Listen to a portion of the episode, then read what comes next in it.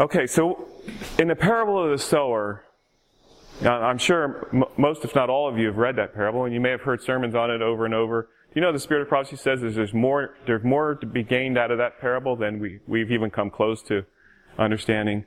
I will tell you that the reason that we don't glean out of it what we could is because we don't understand the soil. And as a result, because we don't understand the soil and how it works, we really don't even understand our own character and the issues that we have to face, you know, within our own character, because that's what it's talking about. So, in that parable, what is the problem? Is it the seed that's the problem in that character? Is it the sower? No. What's the problem? It's the condition of the soil that's determining what uh, what the the final results are, whether there's fruit born, whether the plant can gr- take root, can grow, and bear fruit. And even at that, see, I was sharing last night where Jesus talks about the the good soil, and it talking what what does he say about it?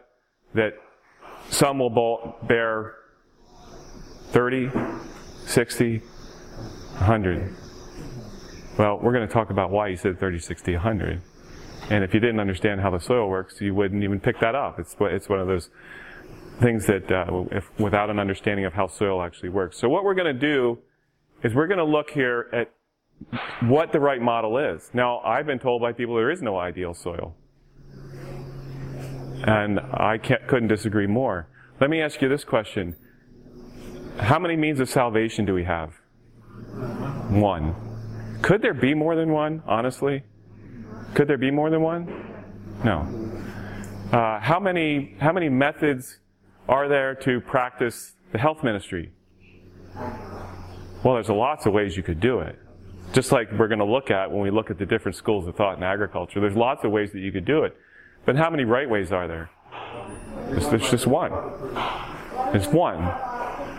Well, I'm going to tell you that there is only one model that's correct in identifying what the soil should be.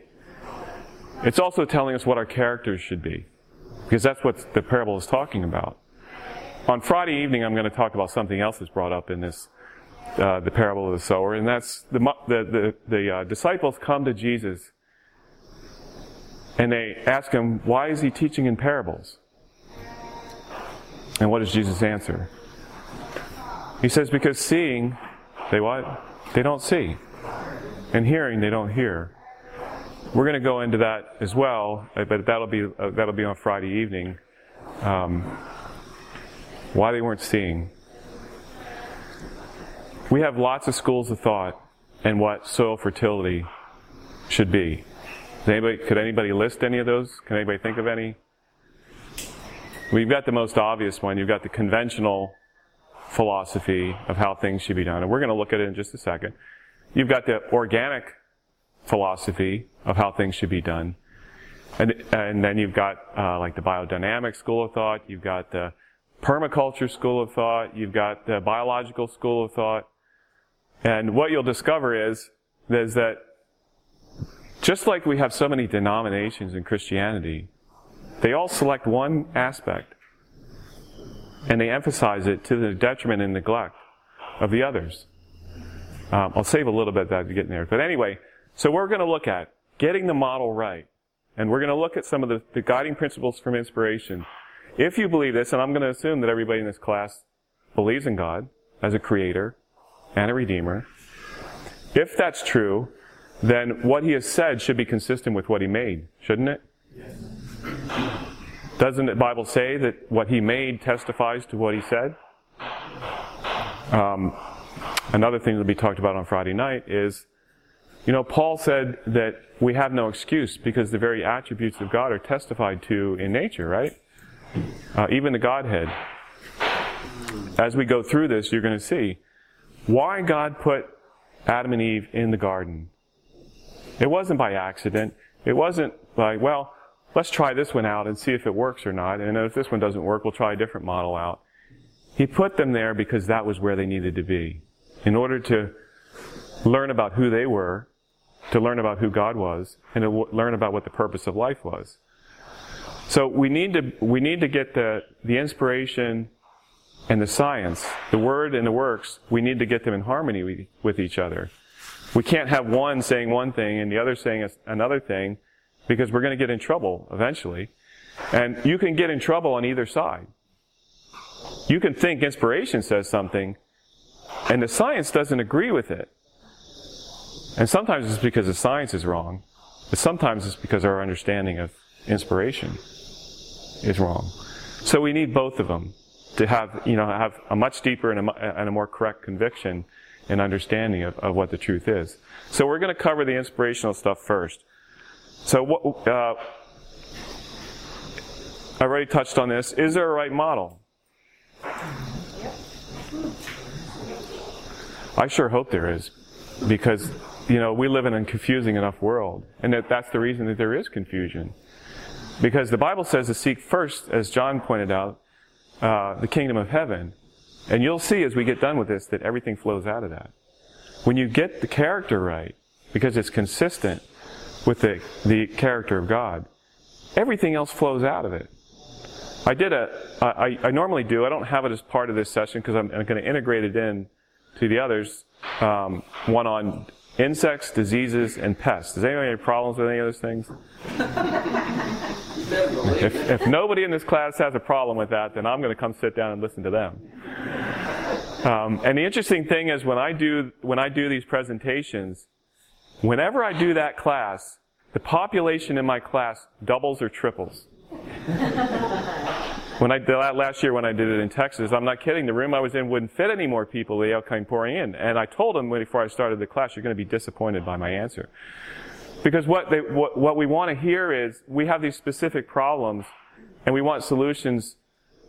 We want, what we want is interventions to take the symptoms away. We don't want to solve the problem, we want to take the symptoms away. Well, I'm telling you that there are hundreds and hundreds and hundreds of variables on that, on those problems. So what we're going to do is we're going to, instead of fighting off death, we're going to look at fostering life. And you'd be surprised how fostering life just takes care of those problems and they go away. So it again is the conditions, the conditions that are required for life to prosper. And Jesus wants us to have life. He said that. He said He came that we might have life and we might have it more abundantly. So that's what God wants for us. He wants us to have life.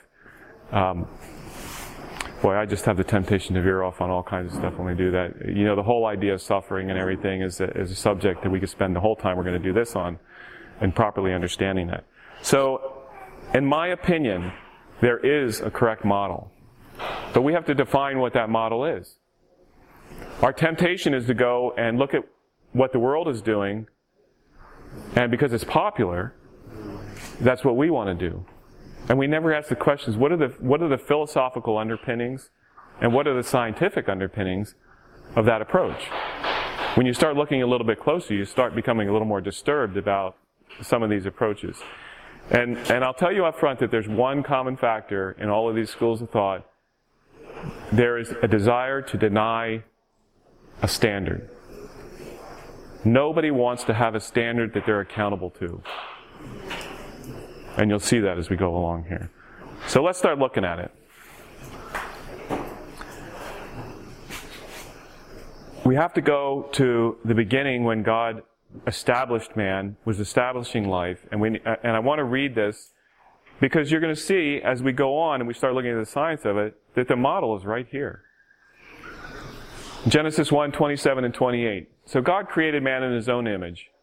In the image of God, he created him. Male and female, he created them. Then God blessed them, and God said to be fruitful and multiply.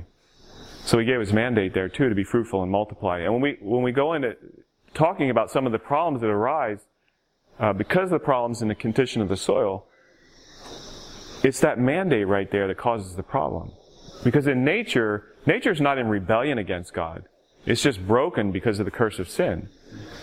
And nature will always pursue this mandate to be fruitful and multiply. Always. To the detriment of its own self. The real, the real question is whether there's sufficient capacity for that mandate to be fulfilled. Or if failure comes because there isn't enough. Genesis two seven, and the Lord formed man from the dust of the ground and breathed into his nostrils the breath of life, and man became a living being. That's the model right there. Now, we're going to go into the practical, what that looks like in practicality. But there's a determined aspect to it, the, the dust of the ground. Now, let me ask you a question here. Do you think God just randomly threw a bunch of stuff together and and um, that's what he formed man from? Well, what does it say up here? It says God created man in his own image. So whatever he, whatever dust he put together, it was a reflection of his character. And then that dust had the breath of life breathed into it. And it became a living being. What what is it? You know, I know there's a lot of ideas what a living being is out there, but you know, what does that represent?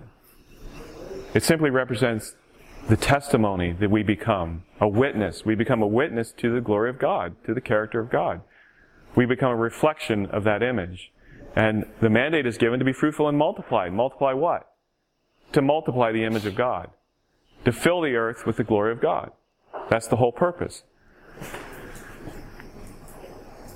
The breath that's breathed in there, if that breath is not there, that dust does not live.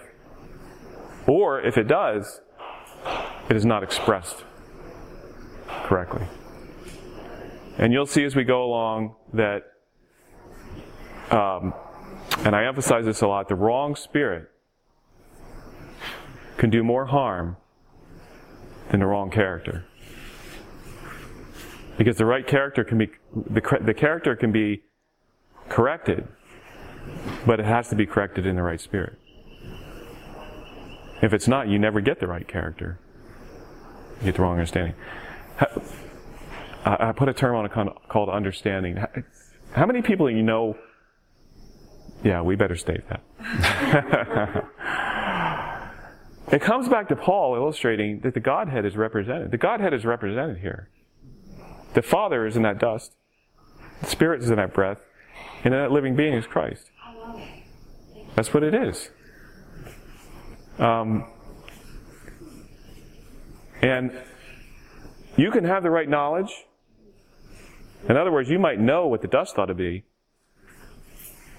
But your understanding of that knowledge can create a completely different witness. What I mean by that is, well, let me use this illustration.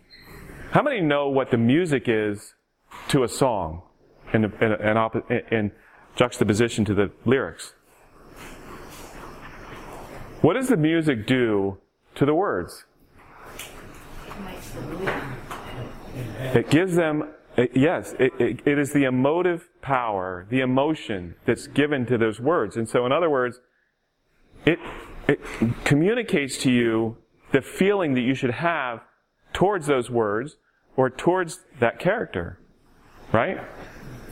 So, can you imagine Abraham walking up to the mountain of Moriah, to Mount Moriah with his son Isaac to sacrifice him, him, and the words that he's thinking, the emotions he's thinking, um, if they were put to music, what kind of music would you put it to? Would you put it to a little bebop and kind of, you know, party music as he's as he's going up there wrestling with the idea of sac- you know sacrificing his own son? Would that give it the right understanding? No, it wouldn't. Um, and this is an, the more that you get these things, for both practically and spiritually, that's why this, the garden is a, a wonderful place to learn about God and to learn about life, because so much of these, so many of these illustrations are there. You have, that soil has to be able to breathe in order for that dust to properly be expressed in that living being. Now we're going to look at this in practical terms, so we just, you have to be patient with me, we're going to get there. So here's the model right here, scripturally speaking. But there are details there like, okay, what dust? We're going to look at that. What what comprises that dust?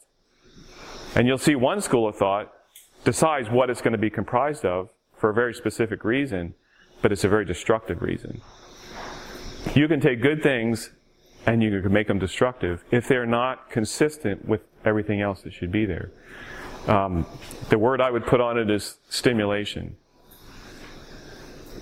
The world is full of stimulation today, but not nourishment. Nourishment increases life. Stimulation only extracts it.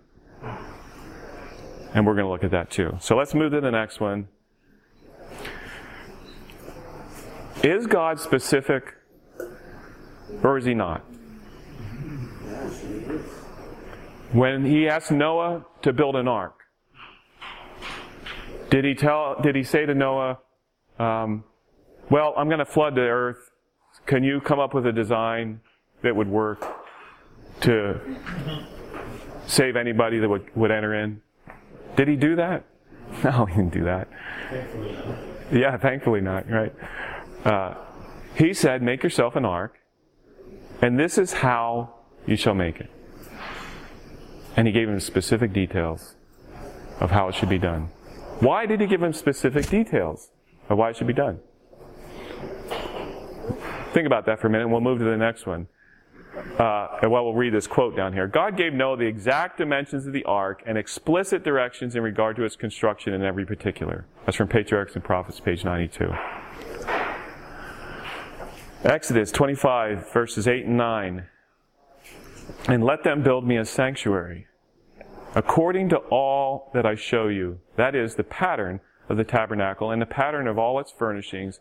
Just so shall you make it. Again, I'll ask the question. Did God give a, uh, a house design catalog to Moses and say, pick what you liked? Absolutely not. And again, thankfully he didn't. Why is it that God was very specific about it? You'll find that God's specific about everything in life. There's nothing general about any of it. Because it's reflecting a perfect one. Exactly, because it's reflecting God's purpose. It's reflecting God's government. It's reflecting God's character. Um, and so it had to be done according to God's design. Not according to the way we felt it should be done, not according to the way we saw things, but according to God's purpose.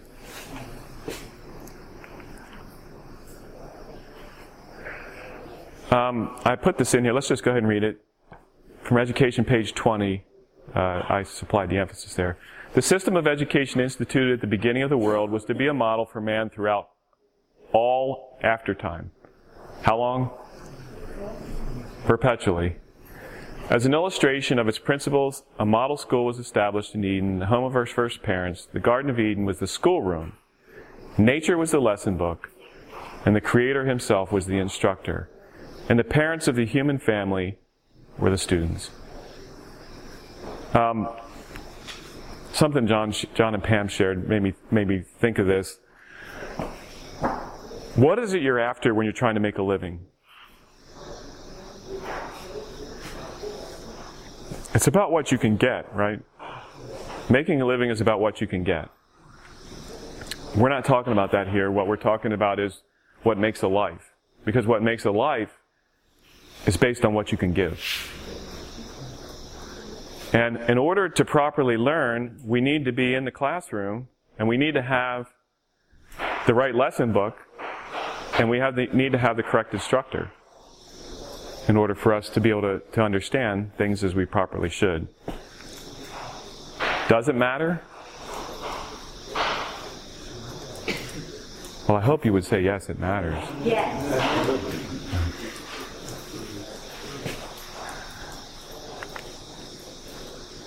I just threw this one in there, just again, as an emphasis. There are many ways to practice the healing art, but only one way that heaven approves.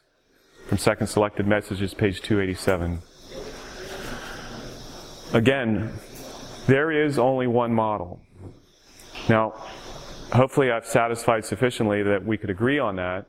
Uh, I'm not here to tell you what you should believe. I'm here to share with you what I believe to be true.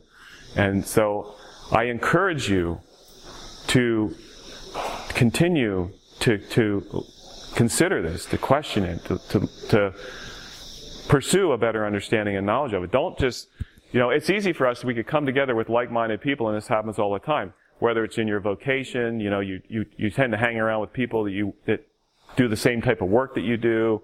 You hang around with people that have the same religious beliefs that you do.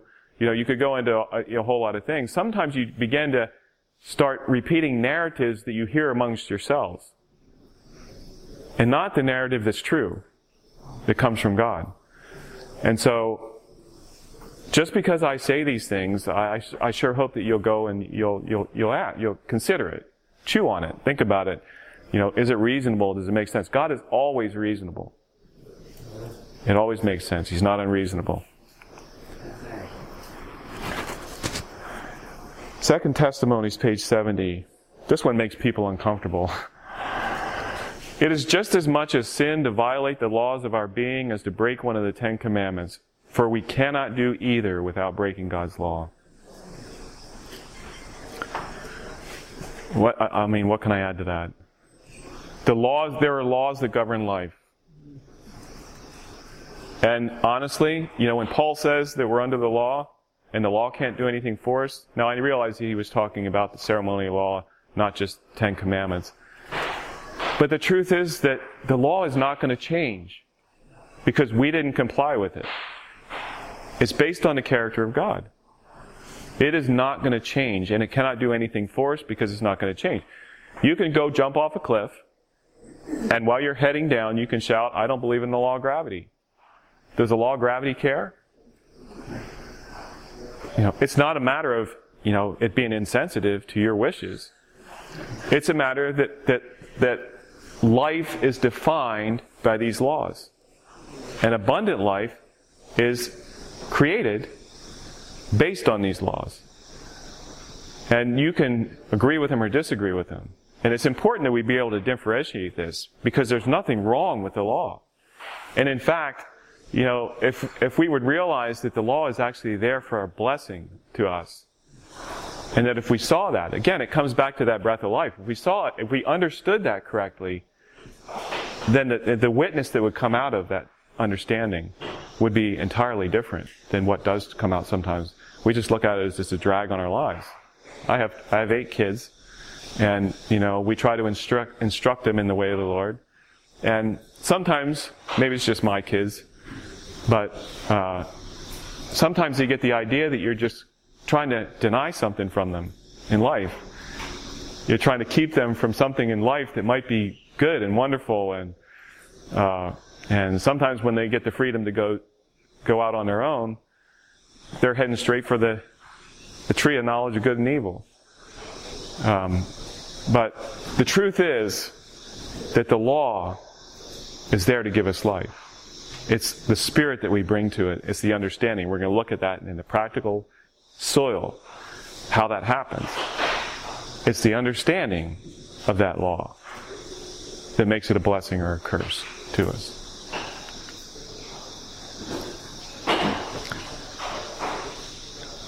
First Corinthians three sixteen, seventeen. Do you not know that you are the temple of God, and that the Spirit of God dwells in you?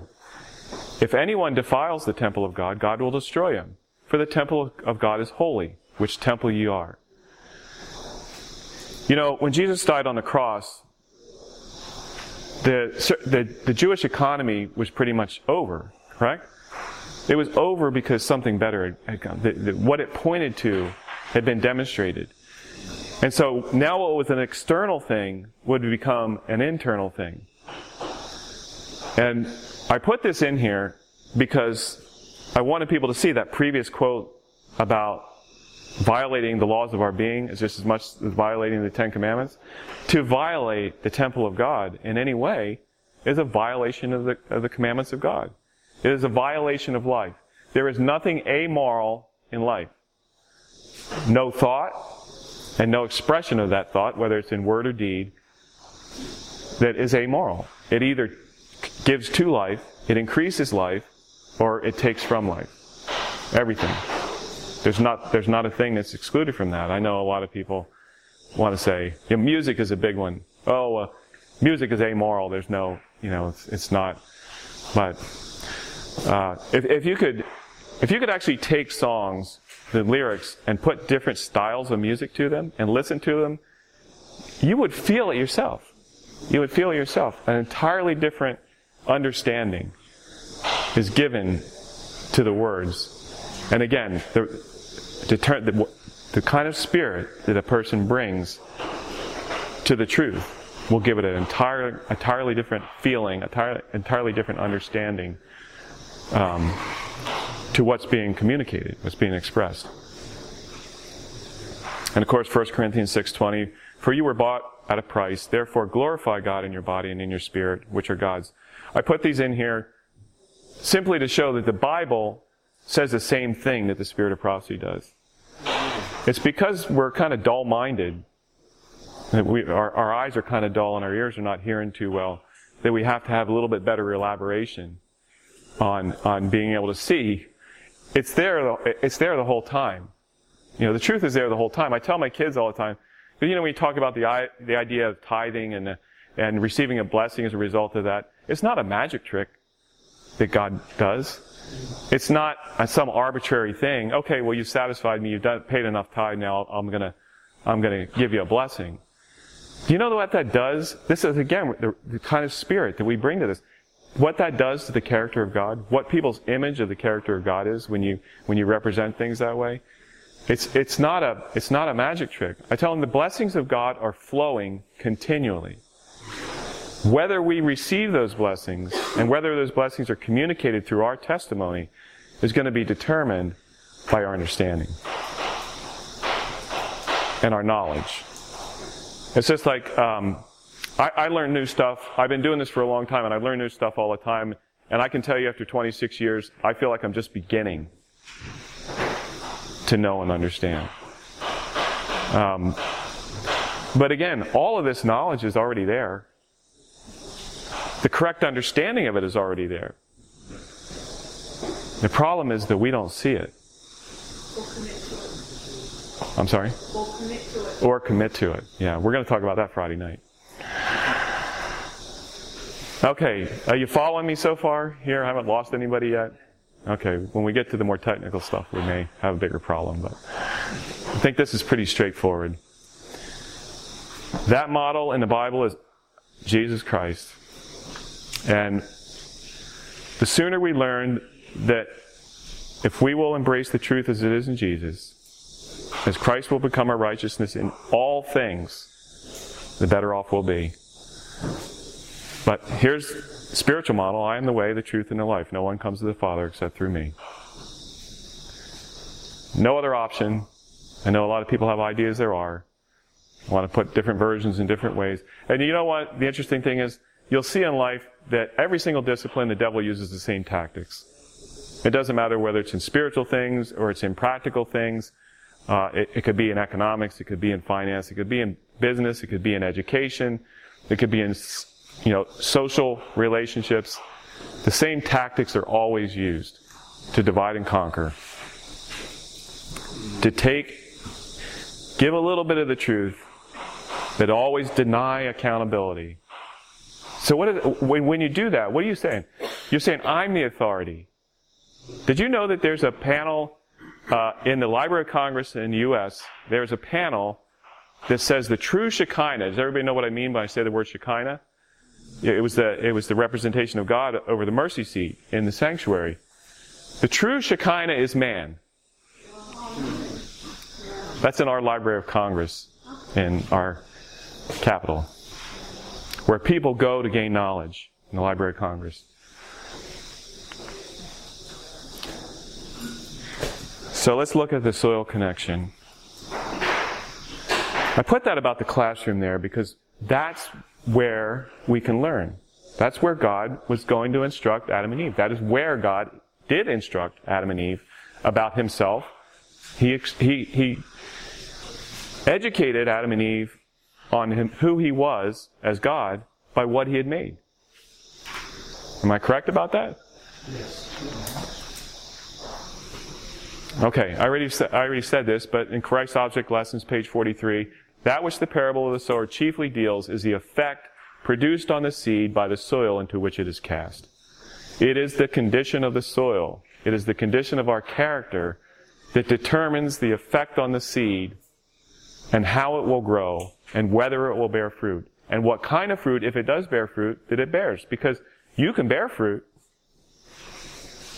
but it's not the fruits of the Spirit, necessarily. Okay, so now we know kind of from a, from a, a biblical perspective, we kind of know what the model should start looking like. We should we're we're starting to see some of the components of that model. You know, we've got it. We've got the dust. We've got the breath. We've got the living being. Um, we don't have details on any of that stuff yet. There are details that, that go along with that, but there's some other defining principles that we have to take into consideration here. The model has to be what I call the whosoever model. And from Acts, the book Acts, uh, chapter two, page two twenty-one. And it shall come to pass that whosoever calls on the name of the Lord shall be saved. How many? So, was the, will the model only work here in Australia? Or maybe up in uh, Canada or over in China? Uh, well, maybe it would only work with people that are part of this group. Or people are this in this vocation. We've got to get that out of our heads. There is one model, and that, that model is applicable anywhere you go to whosoever. Okay. Now, you're going to see, if I have time to go into this, that this becomes a problem because a lot of things come along and they work really well.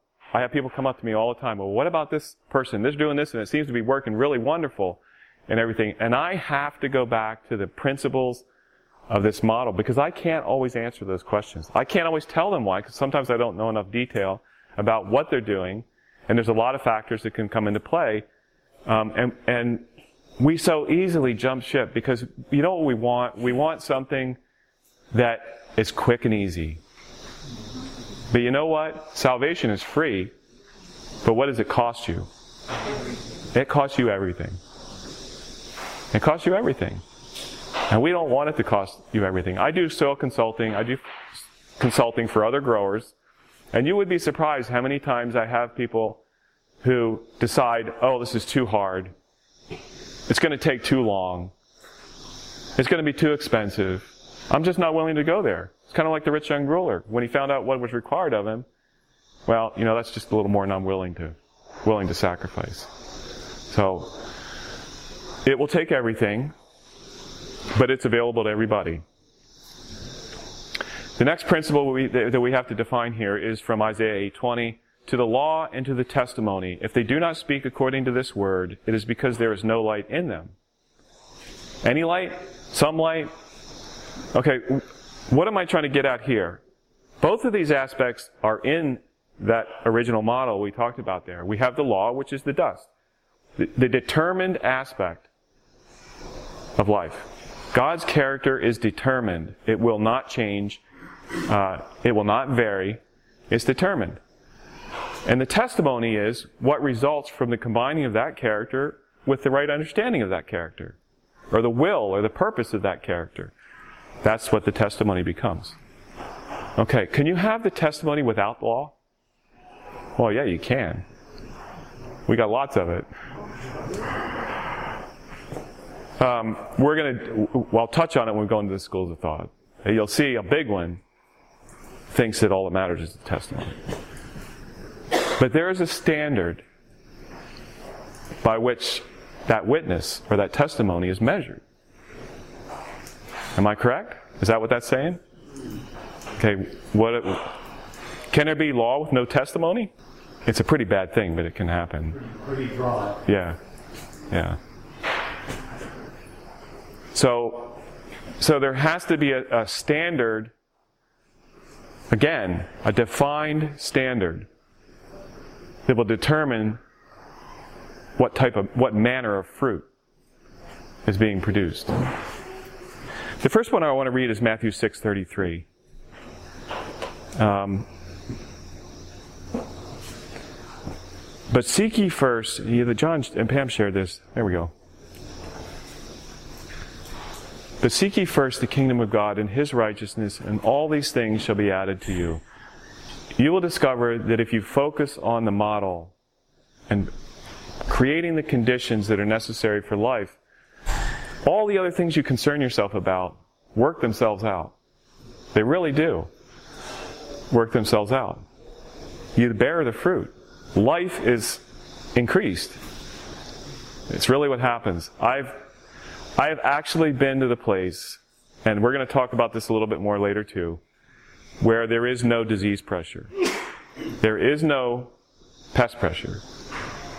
And the weed pressure is easily managed. Um, we could we could look at some more biblical quotes that are re- related to this, but this is what should happen when the right model is applied. Now, you might you're not going to get there in a year, you know, when I'm talking about the soil. And in your own life, you know, we're going to see as we look at stuff that there are a lot of things you don't know about yourself. But you'll find out. People ask me, do I do I have to go through all this? Do I have to take soil tests? You know, is there another way? I say, yeah, sure. Just take the spade or the, the digging fork out and dig up, dig the ground up and put some seeds in. And God will take you to the classroom. And you're going to find out, you know, what you need to know. Or what you don't know is more what the what the reality would be. So it doesn't, it, you know, you don't have to wait until you understand every detail of this. Go break up the fallow ground and and and sow the seeds. This is when you become a new Christian. I don't know how many of this, is, how how many of you this has happened to, but the things kind of go haywire in a lot of ways. All the things you were supposed thought were supposed to happen, everything was supposed to get wonderful, like my yoke is easy and my burden is light. Well, what happened to that? Um, but uh, I'll probably share it on Friday night too. This is not God cursing you. This is God revealing who you are in relation to Him. He's revealing to you what your need is so that you can reflect His image again. He's not cursing you. He's not making you suffer. We got we got to really, we, we create a really bad image of God when we, the way we, our attitude towards suffering sometimes, when in reality, um, it's God leading us to a better place, revealing Himself, and in revealing Himself, uh, we're revealed. We're exposed. Philippians two twenty-one. For all who, for all seek their own, not the things which are of Christ Jesus. This is the world we live in. We live in a world of confusion because everybody has their own idea about the way things ought to be. We're not seeking the kingdom of heaven and its righteousness. We're seeking our own. And we get to enjoy the fruits of our efforts. And most of the time we don't care for a lot of the fruits of our efforts that, that are based on this. But this is what causes confusion in the world. It's because everybody has their own idea about the way things ought to be.